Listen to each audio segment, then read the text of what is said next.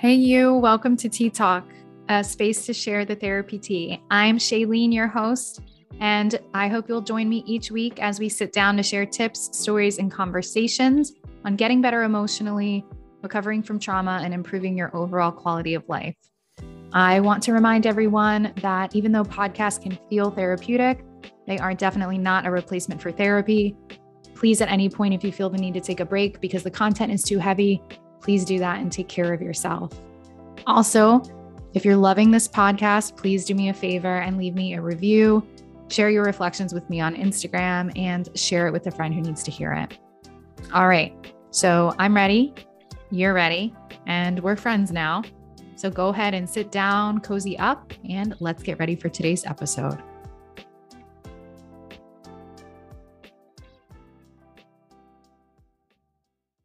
Want to chat? Have a question for me? A comment on today's episode, maybe? Click the link in the show notes to send me a message. It's quick and easy. Talk to you soon. All right, I am here with my guest for the week. Hello, Montoyia. Say hello to the people. Hello to the people. Hello to the people. I'm so excited to sit here and chat with you. And before I logged on, I was thinking, okay, real talk, everybody. The podcast like 50% is for all of you. Other 50% is I get to talk to really cool people and make more friends. And then we get to hang out because our lives are so busy. Like if we don't put it on our calendar, it doesn't happen. Right. So I thought, yay, today I get to hang out with Montoyia. this is awesome. well, thank you so much for coming on. I have so much to talk about. So let me just back up a little bit I talked about going to Nashville earlier this year and I went to the Not Your Typical Psychotherapist conference. That's where I met Montoyia. And I listened to her talk. She was one of the closing speakers at the conference. And her presentation was called Bougie Boundaries. And I was like, okay, I definitely have to get in here. And you spoke to so many things that I just didn't really know I needed to hear. So there were parts of me that felt kind of called out, like, all right, okay, she gets it and parts of me that were just like, I don't know. I felt like you kind of opened a can of um, information that I had a lot of questions about. And then in reading your bio and coming in for the podcast today, I learned that you are a combat veteran. Mm-hmm. I knew that you were a mom of two. I knew that you were this entrepreneurial woman who's going out there and like just putting a lot of really your posts on Facebook are helpful. Like there's just so many different things you're doing. But I want to hear from you first. When you present yourself to somebody or a new group of people, how do you introduce yourself? I tell them that I am Montoyia McGowan. I'm a therapist and the owner of Stopping the Chase Counseling and Consulting. I am a full time entrepreneur for like a year and a half now. Um, mm-hmm. Um, before then, I worked for the government for about 13 years as a social worker. And so I know what it's like to work two full time jobs, and I know what it's like to quit a good government job and be a full time mm-hmm. entrepreneur, and also a single mom and trying to figure out how to manage life. Um, most recently, in the past year and a half or so, I really owned ADHD. So, having ADHD as an entrepreneur and also recovering people pleaser makes mm. me um very relatable. Mhm. Yeah, I love everything that you're talking about. And I'm thinking to myself like what was it what were some of the things that stuck out the most when you were giving that talk? One of them was I mean, you're talking about boundaries and you were talking about how much you were speaking to an audience of therapists, but this relates to therapists, clients, everyone who's in a position where they have other people in their life, which are most humans. So you were talking about like the places in which you go out of your way to serve other people and it ends up being like a self sacrifice. And so somewhere in there you talked about you talked about people pleasing and you say, you know, that this is your specialty, this is really really you help people. And somewhere in that talk I heard codependency and I in prepping for today's episode I've been reflecting on it and I have to be honest, I don't really know a lot about codependency as a uh-huh. therapist. Like this is going to be one of those I'm today years old when I found out that I might struggle with some of these things. And when you were talking about some of the, like, if you're struggling in this way, you might know, I feel like in my life, I've known codependency more from a feeling. Like, if you feel it, you know what it feels like. It doesn't feel good. as opposed to being able to define, oh, these are my codependency behaviors, these are my people pleasing behaviors. And you said before we came on the show today that people mostly can identify with people pleasing. They don't really know what codependency is. Can you talk a little bit about that? Like, how do people even know when they're struggling in that way? So, I think that society has cultivated people pleasing. And so, codependency hides under being a good mom it hides under being a good employee. Um, we are the rescuers, we're the helpers, we're the nurturers, well, the, we are the problem solvers. And we do it to the point to where we forget to put ourselves on the list. And people talk about burnout, but you don't realize that burnout is the extreme of codependency. It's the extreme mm. of, you know, what I like to call Jesus Jr when we have exhausted ourselves with doing for everybody else and then we're made to feel guilty for taking care of us to the point to where we feel guilty yeah. if we put ourselves on the list mm-hmm. 1st mm-hmm. so we yeah. we are we are cultivated people pleasers the church cultivates people pleasers relationships cultivate people pleasers you know the the stay at home mom or the one that doesn't work as much or doesn't contribute financially as much, then you know you pull your weight by doing other stuff. Mhm. Yeah, so your value comes up in how you do for other people, basically. Mm-hmm. And really right. What I'm hearing too is like the more that you neglect yourself, the more you're winning in that category, which is really problematic. Yeah. Yeah, which is where, you know, that's where self care derived from, from people trying to convince themselves that it's okay to take care of themselves first. And how that shows up in my target audience, the people that I love, love, love working with are entrepreneurs who struggle with codependency.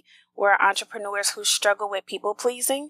Um, we're good at problem solving. We're providing a service. We are customer service driven and it's great except sometimes we do it to the point to where it's exhausting for us and it affects some some therapists or even just anybody like my ex-husband he's a barber he would work on christmas eve. He would work on christmas day. He would work at four and five o'clock in the morning because he was worried that he would miss out not knowing that if you're valuable enough people will honor the schedule that you set for yourself. Hmm. yeah. This I'm being very aware of my wanting to ask questions for the purpose of the podcast, but also being like, oh, I just felt that in my bones and I need to process that. Oh like, I'm like, okay, this is not your therapy session, Shaelene. Okay, keep going. Keep asking questions. Tell me about how you got involved in this work. You said that you are a recovering people pleaser and your your business your practice is called stopping the chase. Where is stopping the chase come from? How did you come up with that? So i came up with stopping the chase because one time i read this book called 10 things that every happy woman knows. And i didn't know those 10 things. I can't remember what all of them were but they were all pretty much taking care of you first your happiness is your own responsibility. Your feelings and emotions belong to you. And happiness is an inside job. And this was before I became a therapist. And before I even knew what codependency or people pleasing was. And so I started to go to therapy for myself because I was struggling with issues with PTSD and I didn't know that's what it was. And I started to think about how we chase people, places, things. For us nerds, we chase accolades, we chase certifications, we chase trainings, things that we feel like will add value to us. And those things don't really add value to us unless we feel like we're valuable, whether we have those things or not. So, stopping mm. the chase, the emotional chase of chasing people, places, and things that we think will make us happy and learning to cultivate our own happiness from the inside out. How did you learn? I'm wondering what that moment of insight was for you, especially as someone who you you've spent a long time being a therapist. Like that part's not new to you, but what was it like for you and what had to happen for you to realize, "Oh, okay, I might this might be me." The light bulb moment of I I'm doing the people pleasing thing. I had to get a divorce. Mm, because when we, yeah, when we were married, I thought that once we are husband and wife, there's a switch that flips on to where now he's responsible for my happiness. And he would try to go out there and try to do stuff and come back. It's like, does this make you happy? I'm like, no, that don't work either. Go out again and come back. and nobody told me until I started reading books. And so when we got a divorce, I was like, wait, so who's supposed to like try to go out and do this stuff for me? And I realized that it was Grab my me. Happiness. It was never, yeah, it was never his responsibility. And I apologized to him for that too.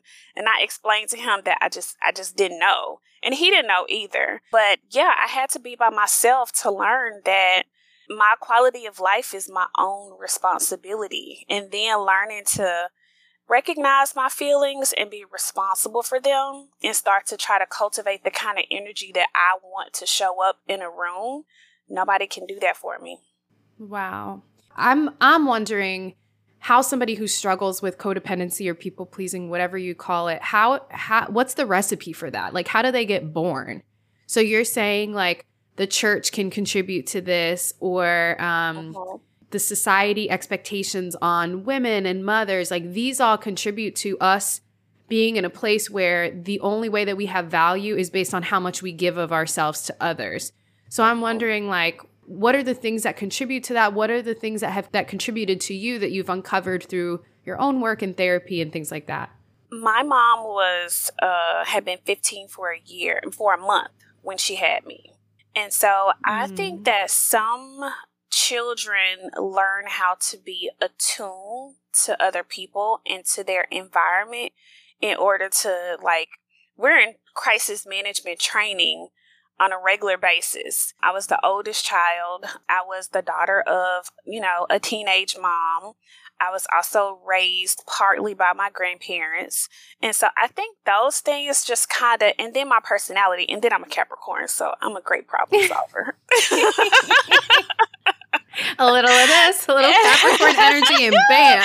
Yeah, just I will fix it for you. Mm-hmm. and if I can't fix it, I know somebody that can. and so I think a little bit of my personality also is that I can totally be a know it all because I like to know stuff. Mm-hmm. And those things together, I think just kind of mixed me up into being a great candidate for a people pleaser and codependent. Mm-hmm. But what I also realized is, and that's where the PTSD from being a combat veteran, it was kind of like a gift because in order for us to be great clinicians, we don't need feelings. Our feelings are not in the room. So we can totally disconnect and we can help usher other people into their feelings.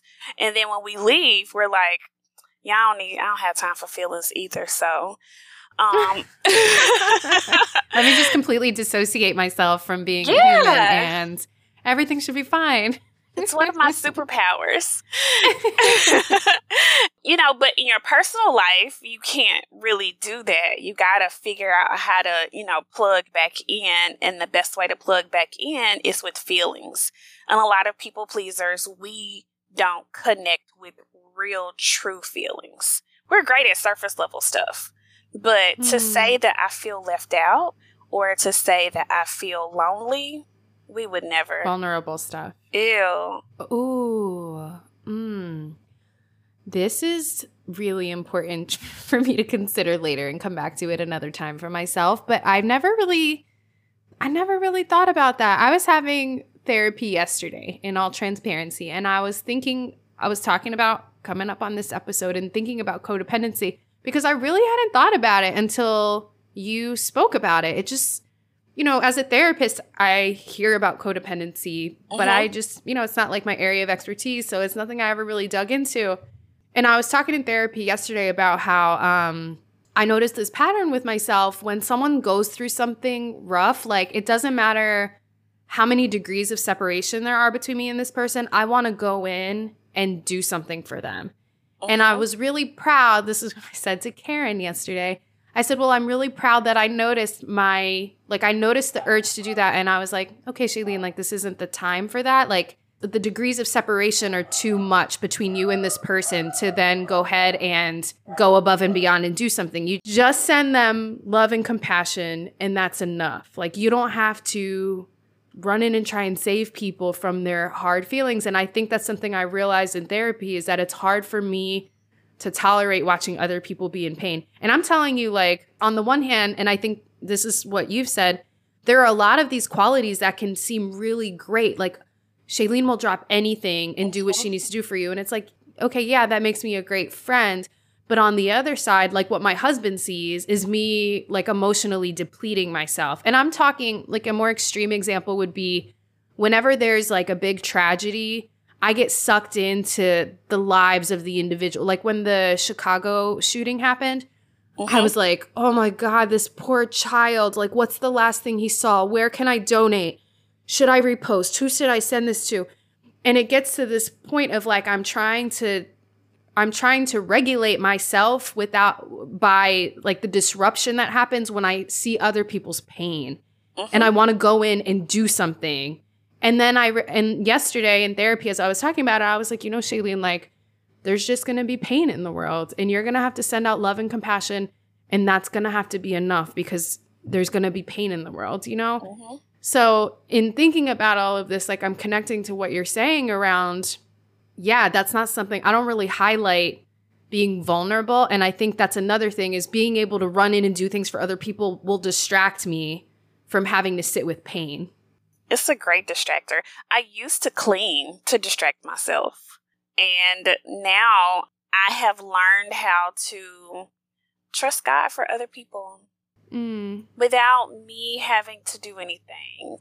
And Mhm. I still get to maintain value and I'm still a decent person if I don't give, if I don't contribute, if I don't have some type of conversation about it. Because that's how we get burnt out fast and often.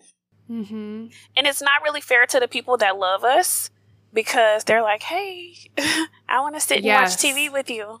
Yeah, but you're like, I can't because I have to save these children in Mhm. another country or something. Like you just Mhm. get stuck. At least like that's what it I think that's what it shows up as for me again. I'm I feel like I'm just learning about this. And it's not a surprise to me for someone to say, Shaelene, you know, I think you struggle with some perfectionistic people pleasing behaviors. And then at the same time, it's just something like codependency. I don't know. Those words are you're I you're right. Like that's not something that I think most people really connect to or relate to. But I think if you say perfectionism and people pleasing, people really get that. Why do you think that is? Like, what's up with the words codependency? Where does that come from? Um, because codependency sounds like I'm kind of dependent on somebody else. It does. It's got like an icky vibe. Yeah, but that's not really what it means, but kind of it does because if Mhm. I take care of you, then I'm depending on you to reward me for looking out for you. Ugh. I don't like it. I know. and you're and, and even just saying like oh i'm a perfectionist. It's like there's stuff in there that other people can reinforce like oh give it to Shaelene. She's gonna get it done. Yeah, she's gonna get it done. I'm like well yeah i'm a perfectionist. Like of course i'm gonna get and it done. Perfection that feels easier yeah, it's an illusion. Perfection is Yeah. does perfection doesn't even exist. it's not real. And it's subjective because what's perfect to you, I'm just like, girl, we could do more. True. Yeah, you were you were talking a bit about that like around people like it. It's reinforcing there are qualities of it that really do benefit the world, but they don't benefit you. And I'm thinking even the other day I finished reading this book called Burnout and they did this study that was talking about they were talking about like what are the essential in- ingredients for every human to be mentally and emotionally okay hmm and it's like breaks up your day. This much percent is like family connection. This much you spend on work. This is what you spend on sleeping rest.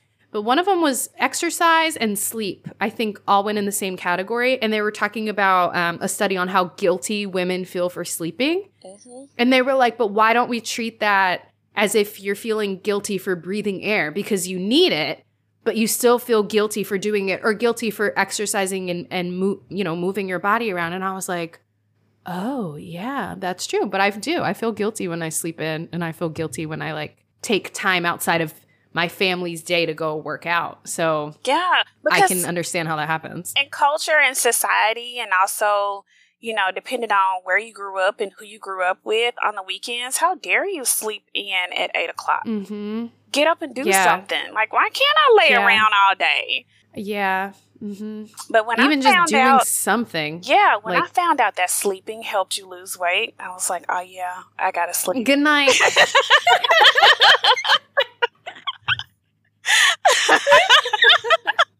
I'm going to See sleep you tomorrow. Again. Gotta go to bed early.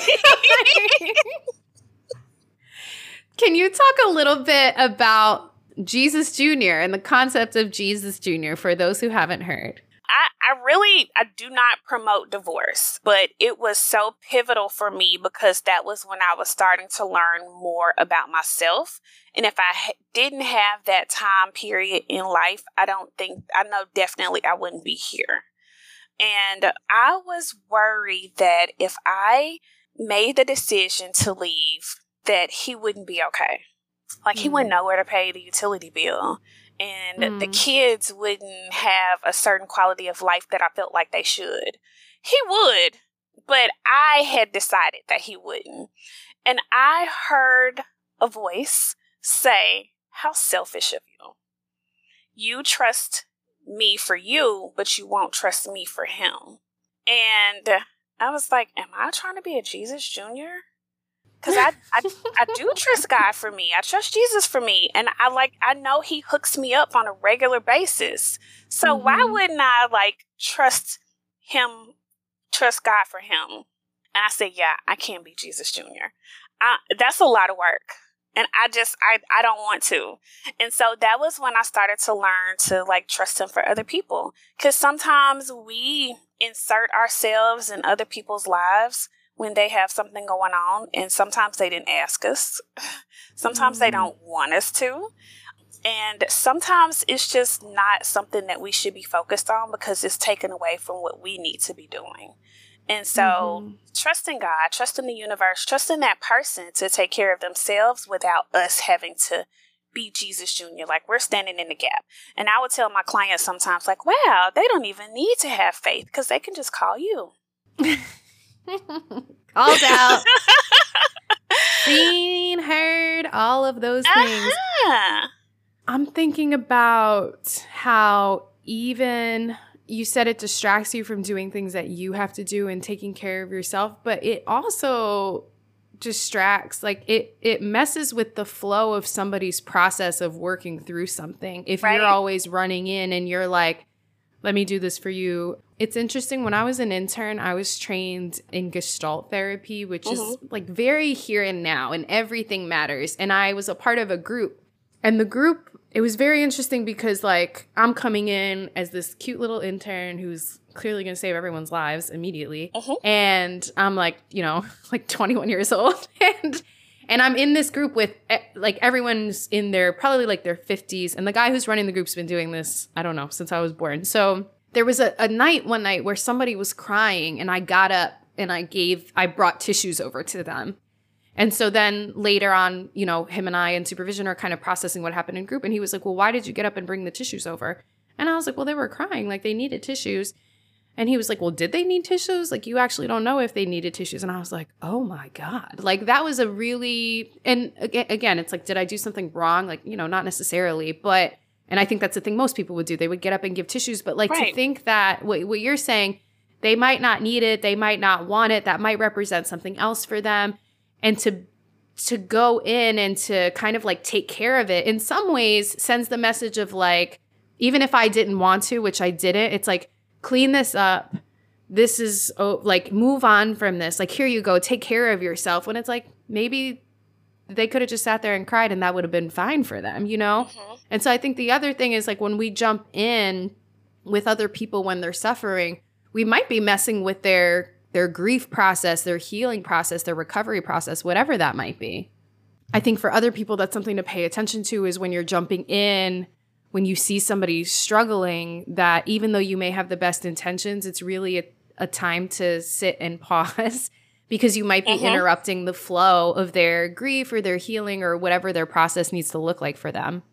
Yeah, because we, as codependent people, we are great at anticipating somebody else's needs. It's what makes us a great mom, a great sister, a great significant other.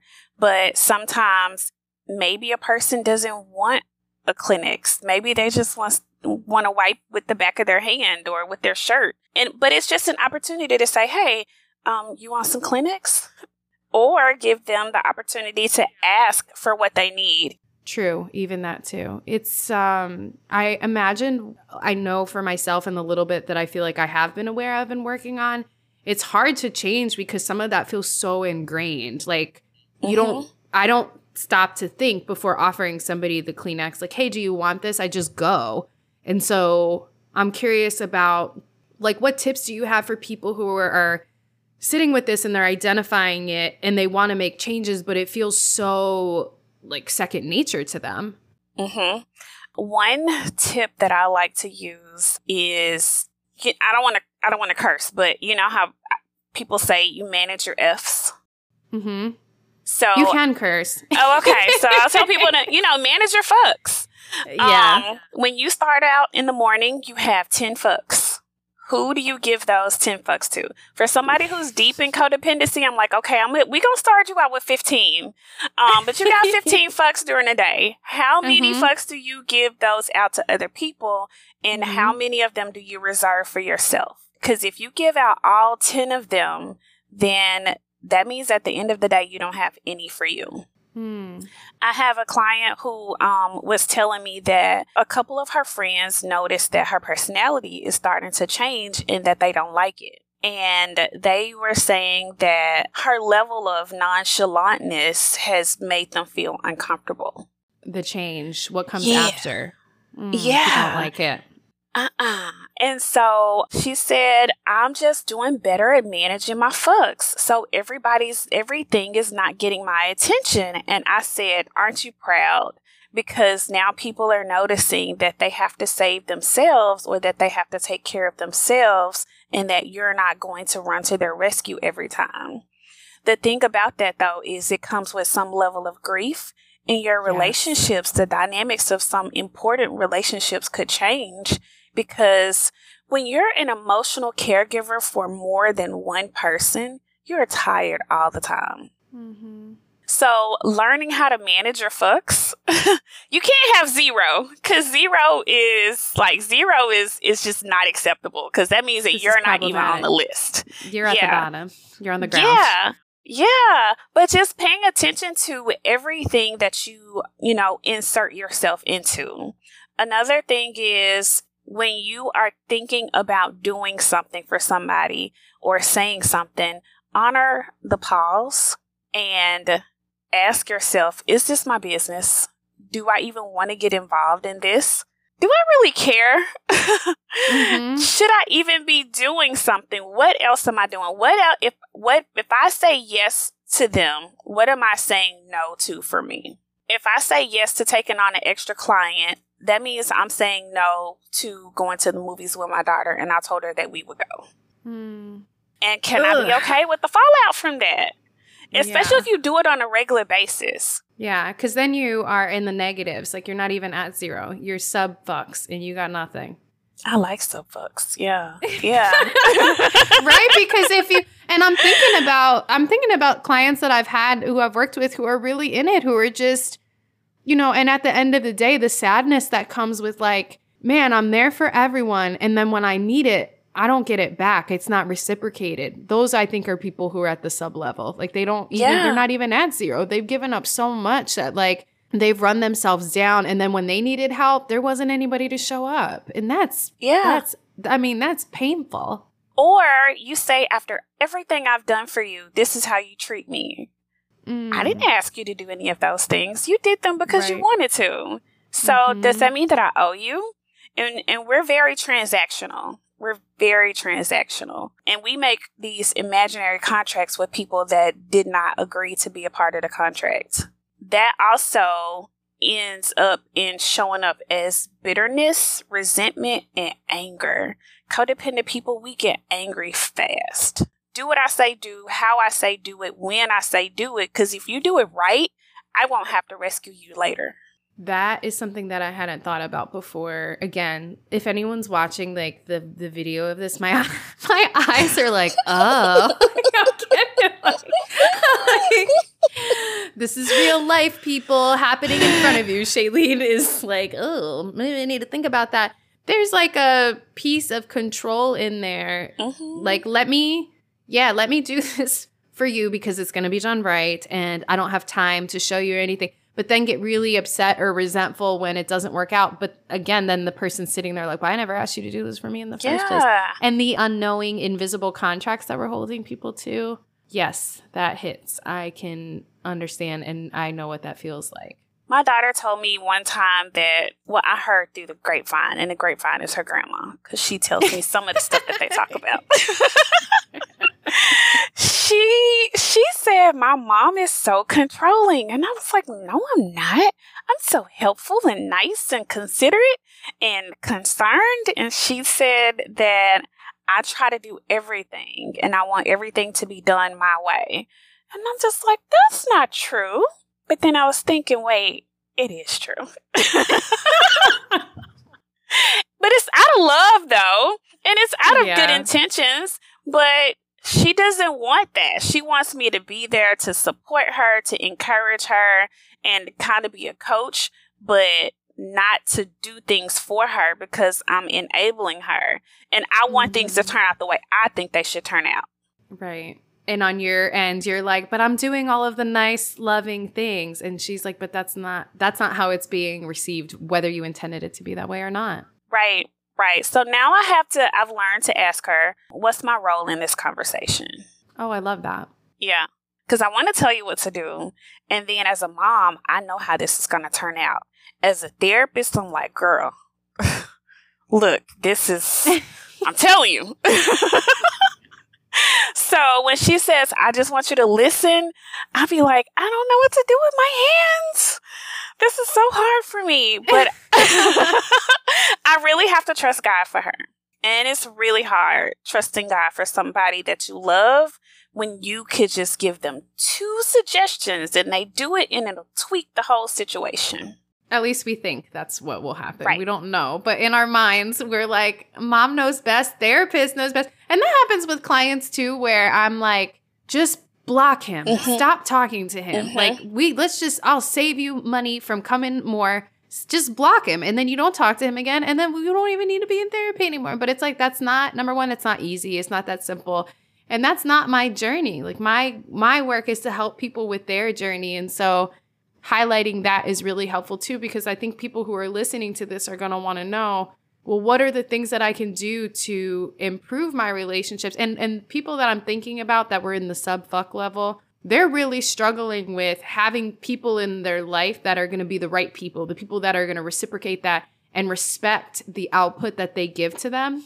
And so i think like because this topic involves humans with other humans and the transaction that occurs between them it ha- like inadvertently it has to damage relationships like how can relationships be healthy and have a good report you know at the doctor if one of the people in there is struggling with just pleasing the other person and can't really recognize their worth outside of well not outside of themselves but like just within themselves if they can't find that and they're doing these extra things and they're trying to take care of other people in order to feel okay mm-hmm. the relationship naturally just right like it can't mm-hmm. work right the dynamics of the whole relationship is gonna is is gonna shift if it doesn't dissolve because the relationship is kind of fake because it's built off of me doing things to please you so that you will be happy with me. And when I can't do those things, what does that mean for our relationship? And the antidote is really, really simple, but it's really, really hard. And that is connect with your true feelings how do I really truly feel about this situation? So every year I have a different mantra that I focus on. And last year, I, at the end of the year in December, I saw this girl on Instagram said that she focused on vulnerability being her superpower. And I was like, oh, that's cute. I should do that. yeah. Sounds like a great idea for you to do. Not, yeah. no, thank you for me. so I decided it was it was really heavy on my heart and I decided to explore just to see what that looks like. And so this month is month nine of me, uh, the year of vulnerability, and vulnerability is my superpower. So vulnerability for me means me identifying how I really truly feel and then being willing to move through with that feeling and also being willing to be honest with people with how I feel. It's so scary. I've lost relationships because some the dynamics of some relationships have changed and I'm paying more attention to my connections with people and it's been sad. It's been really sad. Yeah. The good news is though the authentic connections have been faster because I'm being honest with myself and then being honest with people in the present moment. I've had some really, really tough conversations that I should have had maybe 15, 20 years ago. And I've done a lot of crying, and I was like, yeah, I'm not doing this next year. yeah, what's next year's mantra gonna be? Next year's mantra is gonna be like hugs, like giving real hugs. I like that. Something easy. or waving at people. next year's mantra is hugs for everybody. Waves Yeah. and nods. Yeah. Mhm. Hello, how are you? Goodbye. yes, yes. So yeah, like I I literally have a list of feeling words in my phone. I have a list of feeling words in my journal to see how I really feel. And with my clients, I have them keep up with the the negative feelings that come up on a regular basis and also paying attention to how certain people make you feel about yourself when you're in their presence. Oh, yes. Another big eyeball moment for me, for anyone who can't see me. I'm like, mm-hmm, that would give me a lot of data. Like, how do I feel around people and what inform, you know, just what, what am I going to do with that information? If Right. I often leave these conversations feeling bad about myself or, you know, even feeling angry about how I handled things with one particular person, all of this is data to be taking it into consider. And what I think is really cool about what you just said is like there was a lot of pain. And I think that's really important to acknowledge. Like we can talk about cutting people off or cutting people out and reserving your energy and protecting it. And I feel like that's very in right now. It's like Yeah. he doesn't deserve you. If you don't want that, just keep on moving. And that's great. But what what gets missed is and then there's gonna be a lot of grief and sadness and pain for you to deal with after that. But what's cool about what you said is that like your your quantity of people decreased, but the quality of the people who you kept around Mhm. is a lot higher because you are being honest, you are being vulnerable, and you're being able to better monitor like what your output is for these people in keeping those relationships. And so it's like a short-term gain or short-term pain for a long-term gain. Right. Yeah, that's a good way of looking at it. Our feelings help us attract and repel, but we rather much rather attract because repelling doesn't feel good. Mm-hmm. Love that. Okay, so I'm going to recap a couple of things that you said. So, for anyone who's identifying with the concepts that we talked about in this episode, so the first tip was to monitor the amount of fucks that you give because you only have so many in a day. You have to have some left over for yourself. To be okay with the pause, just let the space exist. Don't run into something, just be in that space first ask the people, what is my role right now for you? And to trust in God, in the universe, whatever it is you believe is that like people can take care of themselves and things are going to be okay. And that people will be able to let you know if they need your help. So Right. those are all things that I wrote down. I'm going to keep on my post it like front and center so I see them all the time. Let people know how they can find you if they want to read. Uh, like for me, I'm like just friend her on Facebook because she's always you're always posting like these little wisdom stories that are very validating and like healing for me to read. So if you're okay with that, I would start there. But where else can people find you? Yeah, um, they can also go to my website at stoppingthechase.com. I'm also on Instagram and uh, on Facebook. And me Cool. posting those things help keep me accountable. And they also help me attract people that are for me. Love that. That's awesome. Yeah. Well, thank you so much for being on Tea Talk today and sharing all of the tea related to people pleasing, perfectionism, bougie boundaries, and just these tips to like make life better. I feel like I had so many people come to mind when you were talking but to be honest, mostly myself with all of my big eye moments and stuff. So I, I feel grateful to, I'm just grateful that our paths have crossed and to get to learn more from you. So Me keep too. putting the great stuff out into the world because it's helpful. Thank you. Thank you. Thank you for inviting me. All right, that's today's episode, everyone. Thanks so much for listening to Tea Talk. I hope that your cup of tea is full today and that you were able to pull something out of this for yourself. If you know someone that needs to hear this episode, please send it their way. And let me know what you're thinking by sending me a message on Instagram. I love hearing from you all. And make sure to follow the podcast so that you never miss an episode. And if you are loving what you're hearing, please leave me a review and a rating. It would mean so much. All right, friends, take good care, and I will see you next time.